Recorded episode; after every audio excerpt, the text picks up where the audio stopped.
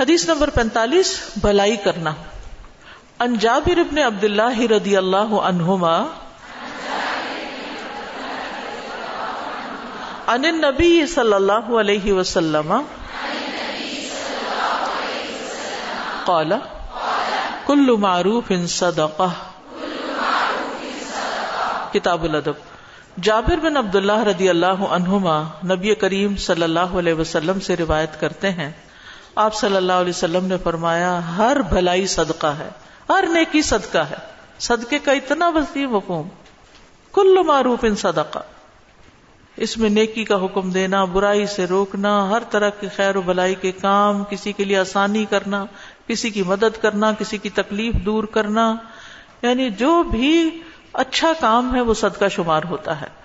اپنے مال سے کسی کی مدد کرنا، اپنی جان سے کسی کی خدمت کرنا، اپنے عہدے اپنے جاہ، اپنے اسٹیٹس کے ساتھ کسی کے لیے آسانی پیدا کر دینا، یہ سب اس میں آ جاتا ہے۔ تو اچھے اخلاق کا ہر کام نیکی ہے۔ چاہے وہ امیر کے ساتھ کرو یا فقیر کے یاد رکھے۔ کیونکہ ہمارے یہاں ایک کانسیپٹ یہ بھی ہے کہ نیکی شاید وہ ہے جو فقیر کے ساتھ کی جائے۔ اس کو ہم نیکی سمجھتے ہیں۔ جو کسی امیر کے ساتھ کی جائے، کسی صحت مند کے ساتھ کی جائے، کسی رشتے دار کے ساتھ کی جائے، کسی گھر والے کے ساتھ کی جائے، اس کو تو ہم نیکی نہیں سمجھتے۔ تو اپنے ہی گھر میں، اپنے شوہر کی خدمت، اپنے ہی بچوں کا خیال، یہ سارے بھی نیکی کے کام ہیں، جن میں آپ اپنے آپ کو تکاتے ہیں، نیت سیدھی کرنے کی ضرورت ہے۔ پھر اسی طرح نیکی کا کوئی کام حقیر نہ سمجھنا۔ کہ یہ تو میری شان کے مطابق نہیں، یہ تو چھوٹا سا کام ہے، میں تو بڑے کام کروں بہت سے لوگ اسی کشم کش میں کچھ بھی نہیں کر پاتے کیونکہ وہ بڑے بڑے کاموں کا خواب دیکھتے رہتے ہیں اور چھوٹے چھوٹے جو اپرچونٹیز یا فرصتیں ان کو ملتی ہیں، ان کو اویل نہیں کرتے۔ نبی صلی اللہ علیہ وسلم نے فرمایا، کسی نیکی کو حقیر نہ سمجھا کرو، اگرچہ کسی کو ایک رسی ہی دو یا کسی کو جوتے کا تسمہ ہی دو، کیونکہ اس وقت ڈیسپریٹ ہے وہ اس کے لیے۔ پھر اسی طرح حشاش بشاش چہرے سے ملنا، خوش ہو کے ملنا دوسروں کو، یہ بھی نیکی ہے۔ سچائی اختیار کرنا نیکی ہے۔ سچ نیکی کی طرف رہنمائی کرتا ہے، بلکہ نیکیوں میں دروازہ کھول دیتا ہے اور نیکی جنت کی طرف لے جاتی ہے اور آدمی سچ بولتا رہتا ہے تاکہ اللہ کے یہاں صدیق لکھا جاتا ہے۔ پھر اسی طرح کسی کو کھانا یا پینا کوئی دے دینا، کسی کو پانی کا ایک گھونٹ پلا دینا بھی صدقہ ہے۔ یہ بھی حدیث کے الفاظ ہیں۔ پھر اسی طرح تمہارا اپنے ڈول سے بھائی کے ڈول میں پانی ڈال دینا صدقہ۔ کنویں سے پانی نکال رہے ہیں۔ اپنے لیے نکالا تھا، دیکھا کوئی بچہ کھڑا ہے، اس کو پانی ڈال دینا حضرت موسیٰ علیہ السلام نے کیا کیا تھا؟ کیسی نیکی کی تھی ان لڑکیوں کے جانوروں کو پانی پلانے کی کہ آئندہ کے دس سال ان کے لیے زندگی آسان ہو گئی۔ شیلٹر بھی مل گیا، بزنس بھی مل گیا، شادی بھی ہو گئی۔ تو ان نیکیوں کے بڑے جلدی اثرات بھی آتے ہیں۔ یہ ہمارے اپنے اندر بخل ہوتا ہے جو ہم کسی کے ساتھ خیر نہیں کرتے، یہی سوچتے رہتے ہائے، وہ کیا کہے گا؟ یہ بھی کوئی کرنے کا کام ہے اور یہ میری شان کے مطابق تو نہیں نہیں۔ جو موقع ملے، جہاں ملے، بس کرتے چلے جاؤ۔ پھر اسی طرح کسی بھی طرح کسی کی مدد، مثلا کسی کی سواری میں مدد، کسی کو لفٹ دے دینا۔ کوئی سوار ہو نہیں پا رہا، اس کو سوار کرا دینا۔ کوئی سیڑھی سے نہیں اتر پا رہا، ہاتھ پکڑ لینا۔ کسی کا سامان اٹھا کے گاڑی میں رکھوا دینا۔ یہ سب صدقے کی قسمیں ہیں، سب نیکی ہے۔ کسی کو رستہ بتا دینا۔ بازو کا تم کہتے ہائے، میرا وقت ضائع ہوگا، میں اس کے ساتھ سر کپاؤں ادھر رائٹ مڑو لیفٹ مڑو۔ نہیں، یہ بھی ایک نیکی، یہ بھی صدقہ ہے۔ پھر اسی طرح قرض دینا، اگر ضرورت مند ہے کوئی۔ نبی صلی اللہ علیہ وسلم نے فرمایا، ہر قرض صدقہ ہے۔ قرض کی وصولی میں مہلت دینا، یہ بھی صدقہ ہے۔ اور اگر یہ کر نہ سکیں تو ایک کام اگر کر لیں تو وہ سارا ہی صدقہ ہو جائے گا۔ اپنے شر سے دوسروں کو بچانا۔ اپنی ذات سے کسی کو تکلیف نہیں دینا۔ پھر حدیث نمبر چھیالیس ہے سل رحمی۔ ان انس ابن مالکن ان رسول اللہ صلی اللہ علیہ وسلم قال، من احب ان يبسط له في رزقه وينسأ له في اثره فليصل رحمه انس بن مالک رضی اللہ عنہ سے روایت ہے کہ رسول اللہ صلی اللہ علیہ وسلم نے فرمایا، جو پسند کرتا ہے کہ اس کے رزق میں فراخی ہو اور اس کے نشان قدم باقی رہے تو اسے چاہیے کہ وہ سلح رحمی کرے۔ تو اس حدیث میں سیلا رحمی کے دو فائدے بتائے گئے ہیں۔ ایک ہے رسک میں وسط دوسرا ہے عمر میں برکت۔ ایک اور حدیث میں دو مزید فائدے بھی ذکر ہوئے ہیں کہ ایسے شخص سے رشتے دار محبت کرتے ہیں اور مال میں اضافہ ہوتا ہے، زندگی میں برکت ہوتی ہے۔ اب یہ عمر میں برکت اور رسک میں اضافے کا مطلب کیا ہے؟ اس کی علماء نے کئی ایک توجیحات کی ہیں۔ ایک یہ کہ صلاح رحمی کرنے والے کی عمر میں حقیقت کے اعتبار سے اضافہ ہوتا ہے۔ مثلا کسی کا ایکسیڈنٹ ہونا تھا، مثلا، لیکن اس نے کچھ ایسی صلاح رحمی کی، ایسا کسی کی ضرورت پوری کی، ایسا خیال کیا کہ وہ اس شر سے بچ گیا اور وہ ایک لمبے عرصے تک جیا۔ کوئی بیماری آ گئی اس پر سروائو کر گیا۔ اور اسی طرح اس کا رزق بھی بڑھ گیا۔ پہلے ہاتھ تنگ تھا۔ جب تنگی میں بھی اس نے دینا شروع کیا، دوسروں کا خیال رکھا، اپنے سے زیادہ محتاجوں کا، تو اللہ نے اس کے رزق میں بھی وسط پیدا کر دی۔ اولاد کو قابل بنا دیا۔ یا اچھی جاب مزید مل گئی یا اسی طرح کے اور وسائل میں اضافہ ہو گیا۔ تو حقیقی معنوں میں ٹینجیبل اضافہ۔ ایک معنی یہ بیان کیا گیا کہ اس کی عمر میں برکت ہوتی۔ برکت ہوتی کہ چیز تو اتنی ہے لیکن اس کا فائدہ بڑھ جاتا ہے۔ کہ ایسے شخص کے اوقات ضائع نہیں ہوتے۔ عمر تو مثلا چالیس سال ہے تو چالیس ہی ہے۔ جیسے کئی علماء کرام ہیں، ہماری امت کے علماء گزرے ہیں، جنہوں نے چھوٹی چھوٹی عمر میں بہت بڑے بڑے کارنامے کیے۔ تو ان کی عمروں میں برکت ہوئی۔ تھوڑے وقت میں زیادہ کام کر لینا، زیادہ نیکی کر لینا۔ اب دیکھیے، چوبیس گھنٹے کا دن تو سب کو ملتا ہے۔ لیکن کچھ لوگ کیا کچھ کر جاتے ہیں ایک ہی دن میں؟ کتنے کتنے کام کر جاتے یعنی بعض لوگ اپنی روٹین شیئر کر رہے تھے نا، میں حیران ہو کے ان کو دیکھتی رہتی ہوں، سبحان اللہ۔ کیا اسٹیمنا ہے، کیا برکت ہے۔ کتنی ویرائٹی ہے ان کی نیکیوں کے کرنے کے کام میں۔ یہ بھی کر رہے ہیں، وہ بھی کر رہے ہیں، وہ بھی کر رہے ہیں، وہ بھی کر رہے ہیں۔ یہ برکتیں ہی برکتیں ہیں کہ صرف ایک نیکی کوئی لگ کے نہیں بیٹھ جانا، کئی مختلف طرح کی نیکیاں کرنے کی توفیق مل جانا۔ پھر اسی طرح ایک معنی یہ ہے کہ ایسے اعمال کی توفیق مل جاتی ہے کہ مرنے کے بعد بھی اس کا ذکر خیر دوسروں میں باقی رہتا ہے۔ جیسے آپ دیکھیں ہم رجال کی کتابیں جب پڑھتے ہیں، ہسٹری پڑھتے ہیں، تاریخ میں نیک لوگوں کے تذکرے پڑھتے ہیں، صحابہ کے، تابعین کے، علماء امت کے۔ ان سے انسپائر ہوتے ہیں اور ان جیسے بننے کی کوشش کرتے ہیں اور اس پہ روتے ہیں، دل نرم ہوتے ہیں۔ تو آپ دیکھیں کہ کتنی ہم اپنے اندر وہ عادتیں لاتے ہیں جب ہم کسی کے اندر اس کو دیکھتے ہیں۔ چاہے وہ پچھلے زمانے کے ہو یا موجودہ۔ یہ ایک قدرتی سی بات ہے۔ تو یہ ان لوگوں کی زندگیوں میں برکت ہوئی کہ وہ صرف اس دور میں نہیں جیے، وہ آج بھی جی رہے ہیں۔ وہ مرے نہیں ہیں۔ ان کا ذکر خیر زندہ ہے۔ ان کے ناموں پہ نام رکھے جاتے ہیں۔ کتنے لوگوں کا نام عمر ہے، کتنوں نے عثمان نام رکھا، کتنوں نے بلال رکھا، کتنوں نے عائشہ رکھا، فاطمہ رکھا، خدیجہ رکھا، آسیہ رکھا، مریم رکھا۔ کس کثرت سے آئی نا؟ تو وہ جب بھی نام لیتے ہیں تو وہ ان کا ذکر خیر ہی ایک طرح سے ہو جاتا ہے نا۔ تو اللہ نے ان کا ذکر خیر باقی رکھا۔ بڑی سعادت کی بات ہے کہ کسی کا ذکر خیر باقی رہے۔ ورنہ عموماً تو لوگ سامنے کچھ تھوڑی بہت اچھی بات کرے تو کوئی ذرا سا چلے، جائے، تو پیچھے سے پھر اس کی برائیاں شروع کر دیتے۔ تو ہم سوچیں، ہمارے خاندانوں میں ہمارا کیا مقام ہے؟ خاندانوں چھوڑیں یعنی اپنی فیملی کے اندر، جس گھر میں آپ رہتے ہیں، وہاں آپ کے بچے آپ کو کتنا چاہتے ہیں؟ ان کے لیے آپ کیا اہمیت رکھتے ہیں؟ یا وہ آتے ہی اپنے کمروں میں بند ہو جاتے ہیں، آپ کی شکل بھی نہیں دیکھنا چاہتے۔ آپ کے پاس بیٹھنا بھی نہیں چاہتے۔ اپنے دوستوں میں مشغول ہیں۔ کچھ تو فطری طور پر بھی ایسا ہوتا ہے، لیکن ایک ماں باپ سے اسکیپ کرنے کے لیے بھی ہوتا ہے۔ کہ یہ ہمیں نظر نہ آئے۔ اور کتنے سعادت مند بچے ایسے بھی ہوتے ہیں کہ جو اپنا بھی کام کرتے ہیں، لیکن ماں باپ کو بھی ٹائم ضرور، ان کے بھی پاؤں بیٹھ کے ضرور دباتے ہیں۔ اگر ہم بیٹی ہیں یا بہو ہیں، تو ہم سب کو بھی دیکھنا چاہیے کہ ہم اپنے گھروں میں اپنے بزرگوں کے ساتھ کیا کر رہے ہیں۔ ہمیں نہیں پتا کب چلے جانا ہے ہم نے۔ اس کا یہ مطلب نہیں کہ ہم نام پیدا کرنے کے لیے نیکیاں کریں مطلب یہ ہے کہ کریں گے تو اثرات باقی رہیں گے۔ اور ہو سکتا ہے آپ کوئی نیکی کا کام کرے، دوسرا آپ کو دیکھ کے شروع کر دے۔ تو یہ بھی برکت ہو گئی نا۔ دو ہو گئے، ایک آپ خود کر رہے ہیں اور ایک آپ کو دیکھ کے کوئی اور کر رہا ہے۔ لیکن اس کے لیے سلا رحمی۔ سلا رحمی۔ اچھا سلا رحمی ایک بڑا مشکل کام ہے۔ سب سے زیادہ شکایتیں انسان کو اپنے ہی رشتے داروں سے ہوتی ہیں۔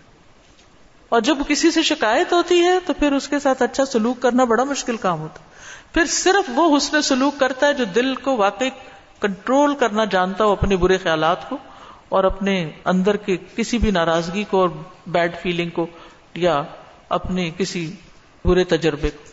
اچھا وہ جانے، کوئی بات نہیں، خیر ہے، جو کسی نے کیا، مجھے تو کرنا ہے نا، میں نے تو کرنا ہے اچھا کام، اپنے لیے کرنا کسی کے لیے تو نہیں۔ تو اس لیے جو شخص یہ چاہتا ہے، اس کی عمر زیادہ، اس کا رزق زیادہ، اور میں نہیں سمجھتی کہ کوئی شخص یہ نہ چاہتا۔ لیکن پھر کرنا کیا ہے؟ کرنے کا کام ہے رشتے داروں سے اچھا سلوک۔ اور وہ اس وقت ہوگا جب آپ ان کی غلطیوں کو معاف کریں گے، ان کی زیادتیوں کو بلائیں گے۔ وہ کچھ بھی کریں آپ کے ساتھ۔ کچھ بھی۔ آپ ان کے لیے اچھے ہی رہیں۔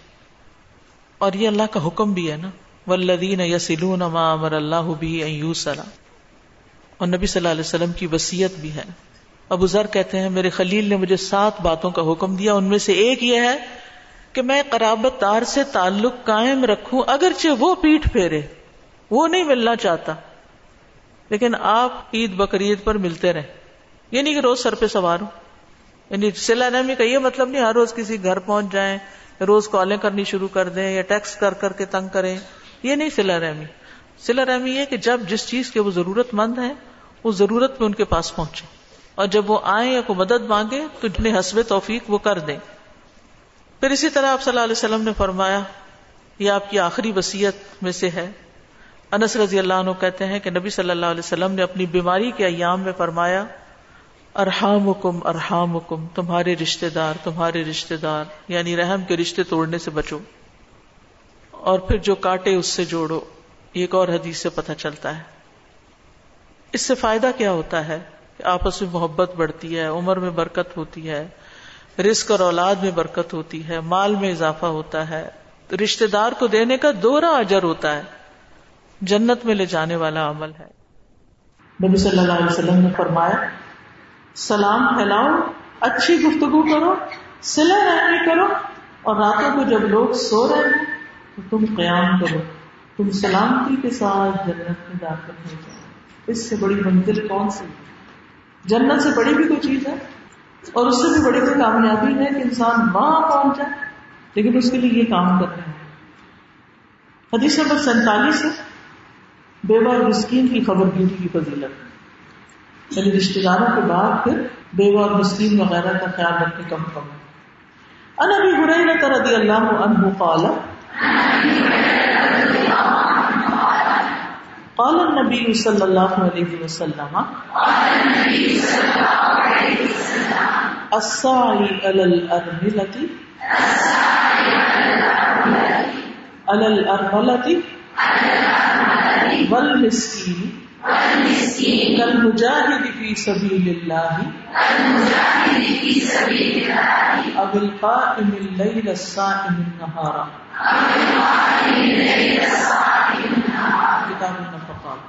ابو حریر رضی اللہ عنہ سے روایت ہے کہ نبی کریم صلی اللہ علیہ وسلم نے فرمایا، جو شخص بے وگان اور مساکین کا خدمت گار ہے، وہ مجاہد فی سبیل اللہ یا رات کو قیام کرنے اور دن کو روزہ رکھنے والے کی طرح ہے۔ بھاگ دوڑ کرنے والا۔ ایسے ادھر ادھر نہیں بازار پڑ کر۔ کسی کام کے لیے بھاگ بھاگ کے جانے والا، کمائی کرنے والا۔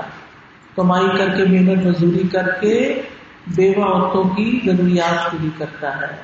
ہر ملا ایسی عورت ہوتی ہے جس کا شوہر نہیں ہوتا۔ خاص نے شادی کی اور شوہر فوت ہو گیا یا طلاق ہو گئی یا نہیں کی۔ کوئی بھی ایسی عورت جس کا کوئی کمانے والا نہیں اور اس کا کوئی شوہر نہیں، وہ سب اس میں آ جاتے ایک قول یہ بھی ہے کہ اس سے مراد وہ عورت جس کا شوہر اس سے علیحدگی اختیار کر لے۔ کئی وجوہات ہو سکتی ہیں طلاق کی بنا پر، یا ویسی سپریشن یا یہ کہ شادی ظاہر ہی نہیں کی اس نے۔ یا پھر دوسری شادی کر لی تو اس کو ایسے چھوڑ دی یا پھر کسی دوسرے ملک میں جا کے رہ بس گیا اور واپس ہی نہیں آئے۔ کوئی بھی وجہ ہو سکتی ہے شوہر کے الگ ہونے کی۔ ملا علی القاری کہتے ہیں کہ یہ ایک باریک ماخذ ہے۔ اور دولت مند عورت کو ارملا کے عموم سے نکال دیا جاتا ٹھیک ہے؟ یعنی اگر سے کوئی عورت شادی نہیں ہوئی یا الگ رہ رہی ہے، کسی بھی وجہ سے اکیلی رہ رہی ہے، تنہا ہے، لیکن اس کو سورس آف انکم ہے۔ مثلاً میں جاب کرتی ہوں مثلاً اس کا وراثت میں اس کو بہت کچھ ملا ہوا مثلاً اس کی کوئی بلڈنگ یا اس کی پراپرٹی ہے جہاں سے اس کو کچھ آمدنی آتی ہے۔ تو وہ ارملا میں سے نکال دی جائے۔ ارملا میں ضرورت مند عورتیں مراد تو اگر ظاہری لفظ کے مطابق اس میں غریب امیر دونوں عورتیں آ جاتی ہیں، لیکن اس سے مراد غریب عورت ہوتی ہے جو اپنا فرق پورا نہ کر سکے اور اس کا شوہر بھی چاہے یہ باپ ہو جو طلاق یافتہ بیٹی کو پال رہا ہے، یا کوئی اور رشتے دار ہے، ماموں ہے، چچا ہے، کوئی بھی، کیونکہ بعض اوقات اپنے پیرنٹس نہیں ہوتے۔ یا خاندان کی کوئی ایسی عورت ہوتی، یا خاندان کے باہر بھی بیور مسکین عورتیں ہوتی ہیں۔ تو یہ مجاہد کی سبھی اللہ کی طرح ہے۔ یعنی جو شخص بیوہ عورت کے معاملات کو انجام دیتا ہے، اس کے حال کی اصلاح کرتا ہے، اس پر خرچ کرتا ہے، اس کی شادی کا انتظام کر دیتا ہے، اس کے اور کئی مسائل کو حل کرتا ہے وہ مجاہد کی سبھی اللہ کی طرح اجر پاتا ہے۔ کیونکہ مجاہد بھی سبھی اللہ بھی کیا کرتا ہے؟ اپنا مال خرچ کرتا ہے، اپنی بھاگ دوڑ کرتا ہے، جان لگاتا ہے، اپنے نفس کی مخالفت کرتا ہے، اپنے رب کی رضا چاہتا ہے۔ تو یہ شخص بھی یہ ساری کوالٹیز رکھتا ہے۔ تو یہ قائم اللہ ہے سائن النہار کی طرح۔ اس کا کیا مطلب ہے؟ کہ رات کا قیام بھی نفس کے خلاف ہی جا کر انسان کر سکتا ہے۔ اور دن کا روزہ بھی وہی رکھ سکتا ہے جو اپنے نفس کو کنٹرول رکھتا ہو۔ تو ہمارا دین، ہمارا معاشرہ عورت کے اس حق کو بھی اجاگر کر رہا ہے، جس کا کوئی نہیں لوگ کہتے ہیں نا، اسلام میں عورتوں کے کیا حقوق ہیں؟ کسی حیثیت میں تو اس کے حقوق ہیں ہی ماں ہے یا بیٹی ہے یا بہن ہے۔ لیکن یہاں جو ایک لاچار، بے سہارا لاوارس عورت ہے، اس کو پورے معاشرے کا تلقین کر رہا ہے کہ اس کا خیال کرو تو پھر وہ عورت کہاں پریشان ہوگی؟ عبداللہ بن نبی اوفا فرماتے ہیں کہ رسول اللہ صلی اللہ علیہ وسلم اللہ کا ذکر کثرت سے کرتے تھے لایانی گفتگو سے بچتے تھے۔ نماز لمبی پڑھتے تھے، خطبہ مختصر دیتے تھے۔ بیواں مسکینوں کے ساتھ ان کی ضرورت پوری کرنے کے لیے کہیں جانے میں کوئی تکبر محسوس نہیں کرتے۔ کیا تین چیزیں ہوئی ذکر کی کثرت، نماز لمبی اور بیوہ مسکین کی ضرورت پوری کرنے کے لیے محنت کرنا۔ حضرت عمر کی بیوہ عورتوں کے بارے میں فکر کی۔ امر بن محمود کہتے ہیں کہ میں نے عمر بن خطاب کو زخمی ہونے سے چند دن پہلے مدینہ میں دیکھا۔ تو عمر رضی اللہ عنہ نے فرمایا، اگر اللہ نے مجھے زندہ رکھا تو میں عراق کی بیوہ عورتوں کے لیے اتنا کر دوں گا کہ پھر میرے بعد وہ کسی کی محتاج نہیں رہیں گی۔ راوی کہتے ہیں کہ ابھی اس گفتگو پر چوتھا ہی دن آیا تھا کہ عمر زخمی کر دی گئی۔ شہید ہو گئے۔ پھر اسی طرح عمومی طور پر بھی ہمیں مسکینوں سے محبت کرنی چاہیے، ان کے لیے ہمارے دل نرم ہونے چاہیے۔ مسکینوں کا خیال رکھنا چاہیے۔ رسول اللہ صلی اللہ علیہ وسلم نے رات کے وقت کھجوروں کا پھل توڑنے اور فصلوں کی کٹائی سے منع کیا ہے۔ جاکر بن محمد کہتے ہیں، میرا خیال ہے یہ مساکین کی وجہ سے کہ کوئی چپ کے چپ کے رات کو سب کچھ کاٹ کے نہ لے جائے، کہ مسکینوں کو کچھ بھی نہ دینا پڑے۔ یاد رکھیے صورت القلم میں جن باغ والوں کا جو قصہ ہے، اس میں ایک مالدار شخص جو بہت ہو گیا تو اس کی اولاد نے مرنے کے بعد باغ کی کٹائی کے وقت آپس میں کچھ پلاننگ کی کہ ہم چپکے چپکے رات کو جا کے فصل کاٹ لائیں گے تاکہ کوئی مسکین ہم سے کچھ نہ مانے صرف اس خیال، صرف اس پلاننگ پر ہی ان کا باغ جل گیا تھا۔ ابھی انہوں نے فصل نہیں کاٹی تھی، کچھ اور نہیں کیا۔ صرف سوچ رہے تھے۔ تو ایسا کوئی کام نہیں سوچنا چاہیے کہ جس سے ہم کہیں کہ ہم اس کو مسکین نہ ہم سے کچھ مانگ نبی صلی اللہ علیہ وسلم نے فرمایا، مال و دولت بھی ایک خوشگوار سبزہ دار اور مسلمان کا وہ مال کتنا عمدہ ہے جو مسکین، یتیم اور مسافر کو دے دیا جائے صحابہ بھی مسکینوں کے ساتھ بڑا اچھا سلوک کرتے تھے، جن میں جا کر بھی نبی تعلق بڑے ٹاپ پر ہیں۔ ان کے بارے میں آتا ہے، ابو حرارا کہتے ہیں، وہ ہمیں اپنے گھر لے جاتے، جو گھر میں ہوتا ہمیں کھلاتے، یہاں تک کہ بعض اوقات یہ ہوتا کہ صرف شہد یا گھی کی کپی نکال کے لاتے، اس میں کچھ نہیں ہوتا۔ تو ہم اس کو پھاڑ کے چیز کو چاٹ لیتے تھے۔ ہم یہ ہوتا ہے نا کہ کوئی چیز بس کینس خالی ہوئی ہیں بوٹلس خالی ہوئی ہیں، اس میں لگا وہ بھی ہوتا ہے ایسے ڈسپوز آف کر دیتے۔ تو وہ ڈسٹینوں کا اتنا خیال کرتے تھے کہ اگر اور کچھ بھی نہیں تو چٹا ہی دیں، تاکہ کچھ تو ان کے اندر جائے۔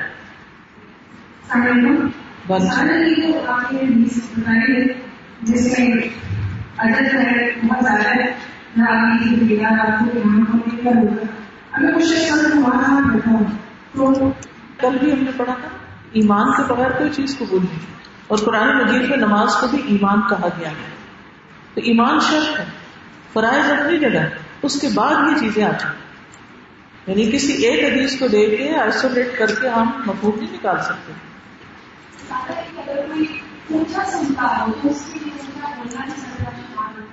جی بالکل ہوتا ہے۔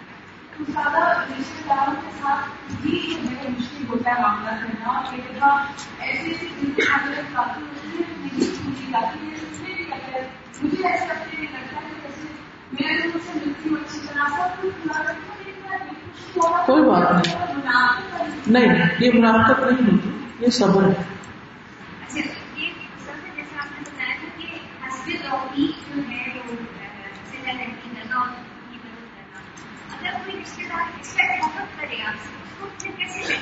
بس آپ اپنا جو کر سکتے ہیں وہ کچھ دلی سے کرتے جائیں کیونکہ آپ نے اسے سلا نہیں لینا، شکریہ بھی نہیں لینا۔ تو اگر وہ پھر بھی ناراض ہے تو اس کو صبر سے برداشت کرنا